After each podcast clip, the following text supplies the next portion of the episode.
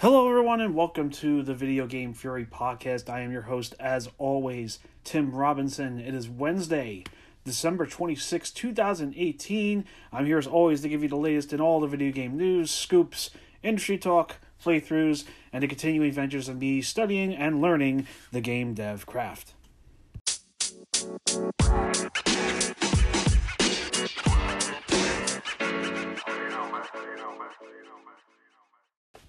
It is that time of the year again, folks. We are here post Christmas. Hope everyone had a lovely holiday and Christmas, whether you were with your loved ones or just having a nice quiet meal or just enjoying the days off in general. Hopefully, catching up on your favorite games in this lovely winter wonderland. I can't even speak. That's how much food and uh, sleep I've uh, been getting lately here. Um, but I hope you guys had a great time with all of that. And normally this is the week where a lot of people are just kind of chilling. It's kind of that lull between Christmas and New Year's where not a lot is going on in the industry and most of it's just kind of catching up on your backlogs or, or whatever other hobbies you guys may have that you, you usually take on during this time. I, on hand, I'm keeping a tradition alive from last year and making this week uh, a focus on the games of the year. And it's going to be a little more shorter this time around. I, I did a, a five parter show last year because I had five top games of the year that I went for. Now, the thing with this year, though, it's a little shorter of a week. It's a Wednesday, and uh, I'm planning not to do any shows really around the New Year's holiday.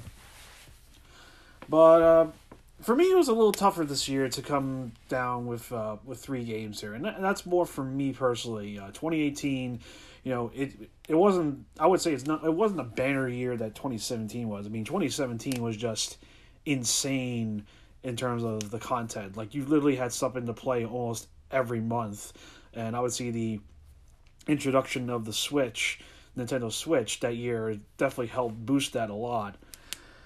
But man, that year, I mean, it was so big that it actually the backlog from that year seeped into 2018 quite a bit. I actually do kind of blame as much as I love the game and it's in my probably top five games of all time.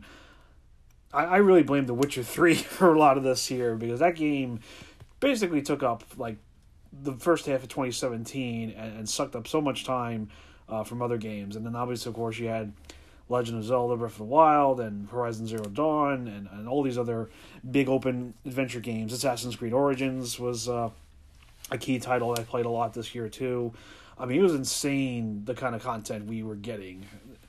And as much as I wanted to get into all the 2018 madness, I just couldn't justify doing it, which means my my list ended this year is just it's really not there, and, uh, and that's more on me than anyone else. And, and obviously, uh, I've made this disclaimer before on my shows, but just obviously the caveat to when I do these games of the year editions, I'm not in this industry full time at all. Uh, you've heard me say it. I'm I'm learning and studying the game dev craft on the side uh, whenever I have the time, and and that goes for playing games too. So it, it really. It, it, it really puts a damper on the stuff I can catch up on. Whereas people who do do this for a living, you know, they get the codes, they, they're able to uh, play the games beforehand before they put out a review or a critical analysis of the game. So they definitely have the more opportunity to do so and, and more power and kudos to them. I just can't justify that on my own time. So so for my list, it's going to be a little modified and a little more slim this year. I'm keeping it to a top three of 2018 for Game of the Year in my book, just because a lot of the 2018 games uh, just didn't make the didn't make the cut for me because I didn't have time to play it. So if you come down to the wire, we're gonna do a game each day from today through Friday uh, for these episodes this week. So if there's a game on there that didn't make the cuts that uh, probably should be high up there and, and probably well deservedly so, it just means I probably didn't play it. And I do apologize for that. But with that said, um, still pretty good year. Like I said, I think 2017 really set the bar high with pretty much all developers really finally figuring out the full potential of their systems, whether you were on PS4 or Xbox or Switch. And this year was probably no difference. Uh, maybe a little less in the content side of things, uh, especially that first half of the year. I mean, comparing this first half to last half, Uh, it's like apples and oranges. We're night and day. Uh, there was just so much going on in that first uh, first quarter of 2017 compared to this. But in the next segment, you're going to find out um, how we how we kick things off here. Uh, I think this is a, probably a surprise to everyone, or maybe it's not. Um, you know, indie games have, uh, have, have definitely become more prevalent in the spotlight, and having the switch around definitely helps that. But you'll see as we kick kind of kick things off with the top third game of the year of 2018, you'll kind of see where I'm coming from.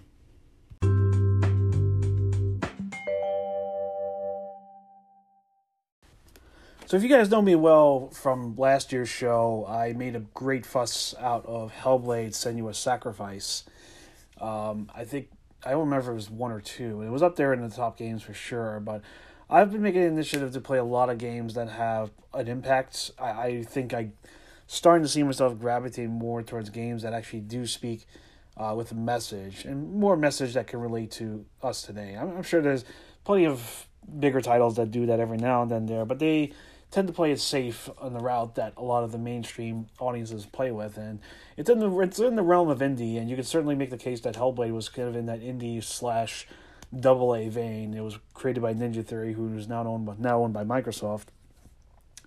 But even the smaller the smaller indie guys, what I always love about them is that they can afford to. I mean, afford is a word that gets used interchangeably here, but they can at least try to take the risk because they know that they're in a place that they probably can't hit or don't know if they can hit that mainstream audience with the kind of message they're doing, or even if the style of gameplay that they are trying to do. But for me, in this point of my life, being older and, and wanting to try a little something different every now and then rather than the same old stuff from games like Call of Duty or, uh, I don't know, the, the standard Sony first, first Sony single player action game, whether it's in the vein of like God of War or Uncharted. And that's when we were hitting January, very beginning of 2018. I started hearing rumblings of a little indie game called Celeste. And IGN went out and gave it a perfect 10, which was pretty astounding to see right out of the gate as the year started. And as the reviews just kept getting piling up higher and higher and higher, and you just couldn't help but not notice it. And for me, being a, being on my Switch, having just finished uh, uh, Zelda Breath of the Wild around the time, it was a perfect time to kind of wet the palate and try something a little bit smaller. I, I kind of tend to do that. Uh, it's kind of what I'm doing now after I beat after I beat uh, Assassin's Creed Origins a few weeks back. I really wanted to kind of bring it down a notch and not have to go on an 80 hour plus adventure that is, you know, for a guy like me that can't do this stuff full time. Um, could could could could use that kind of break. And so Celeste was a perfect opportunity for me to find the next Switch title to do. And this was even I didn't even have Mario Odyssey yet at the time. Uh, a buddy of mine sold me that later, but Celeste was again getting that buzz, and I figured I might as well dip my toe in while I can because who knows what other big major tentpole release was coming up. And rest and sure enough, there were a few coming out later that year that we'll talk about in a future show. Celeste intrigued me from two different ways that I, I think really helped me in. One, gameplay wise, it's a standard platformer type of game, but it is a game that will make, make, make you smash your head on the wall a few times. it is a very difficult platformer, but I, I think you appreciate it enough from an aesthetic in the arts and even in the writing that you don't feel bad dying as much as you do. And trust me when I say, if you have not played this game, you will die a lot. I, I even it even decides to make it a stat in the game uh, as you gravitate towards each level. I think I must have died at least nine hundred times in this in this whole game. It's just some ridiculous number. But it, it is one of those challenging games that I think really test your grit, test your uh, your curiosity. For as much as you may die a lot, and you can easily just frustrate it and put the controller down and walk away, it's a game that somehow can still compel you to keep going no matter how many times you die. And I think that's a, an applause to the level design in this game. A lot of stages, there's a lot of thinking in the ways you jump around and sprint and avoid obstacles and, and jump off platforms and walls and ceilings and so on. I mean, there are so many variations of uh, challenges that you have to go through. And uh, I've been saying this a lot too. There, it was the same way I thought I thought about with um, Cuphead. If you guys remember that on Xbox, visually is visually pleasing, incredibly great cartoonish like graphics. But some people went off to say it was deceiving that a game looking like that should be easy when it actually turned out to be incredibly hard. And I never quite understood that logic. Like, why just because the game looked kiddie meant it actually had to play like a kiddie game? I don't know if it's just like there are certain folks out there who can't, you know, or never really appreciated or played through a hard game before. I understand some folks, especially if they're working in the review space, have deadlines to meet and they can't be bothered to fight that challenge if they're trying to get a full view of the game by actually making it easier and beating it. But I mean, for me, this was this is great doing it in Cuphead and then Celeste. Um, it was a throwback to the old NES games, like if you were playing like Ninja Gaiden or Castlevania. Um, those games are hard. And I think the NES days, a lot of those games were incredibly hard. I think probably some of it was just because of the limitations of the time that they made it a purpose to make the games pretty hard so that you get enough value out of the game for keep coming back. Whereas nowadays, because games are so large and expensive, uh, and there's a lot of content that get put in, including DLC, you don't have to worry about the, the hard difficulty too much. So this was a nice throwback to me to see. First with Cuphead, and then now going into 2018 Celeste. Uh, again, it was a it was a game that really threw you to the wall, literally a lot of times. But you never, you felt like you kept going. And again, level design wise, uh, and even the writing too, is is probably the reason why people kept coming back. This the big reason I just alluded to is also the writing, and this is a game.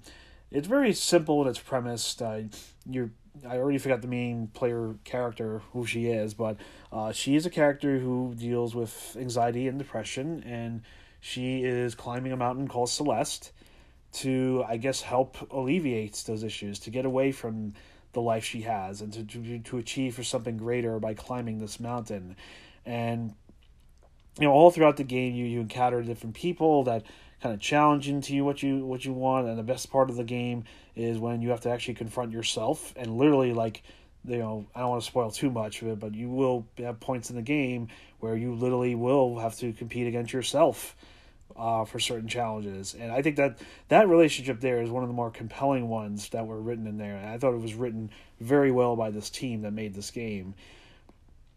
It just um, it, there's a lot of metaphors to dealing with a, a mental illness or a mental health illness like uh, anxiety and depression, and and uh, I think it, it was demonstrated very well both in you know the interactions you have with the characters, but just with the the game itself. There, like there was a certain level in the game that gets pretty dark that is really kind of symbolic of how deep you can go into uh, that those particular issues, for lack of better words and I think the guys who who developed all this and wrote all this did an incredible job representing that both literally and metaphorically.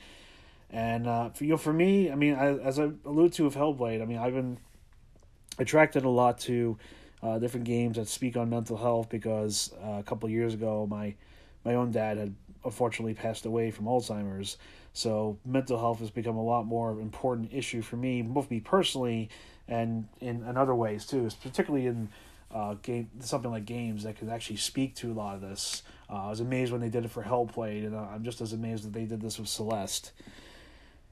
So that's why this game is pretty high up there as third on my list. Um, you know, I, I mean, I think it, the only reason it would not probably get higher is because again, there there are uh, a little bit of some challenges in, in terms of the gameplay. Like I feel like there are certain I think like as a game as hard as it may be, there there are certain areas in the game, especially if you want to be a completionist, that make it incredibly hard to get through. And I think they could have eased up on that a little bit there.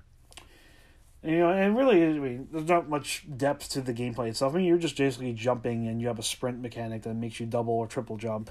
There's a nice and all here, but there's not a lot of depth to it there. But I get that as an indie game here. There's only so much depth and resources you can put into a game like that when you don't have the budget or time to do so. I mean, really, it just comes down to the the other top two games just really spoke to me more from a creative uh, and uh, a fun level in my respect there too. Um, this is a game that spoke on some very specific themes that spoke to me, and uh, really harkened back to a day where I appreciated the challenge of a game back in my, my youth, whether it was NES or Super NES. Uh, I really did appreciate those games, and I'm glad to glad to see it come to fruition in a game like Celeste. So that's that's how I'm putting it here. Celeste is the third game of the year for me for 2018. I would love to hear your thoughts on that, and if you did you like the game? Did you not like the game? Can you could you tell me why you didn't like the game? I would love to hear your thoughts on that for today's show on this being the third game of the year. You can do that either writing to me. Uh, you can email me at tim at videogamefury.com. You can post on my Facebook page at facebook.com slash videogamefury79.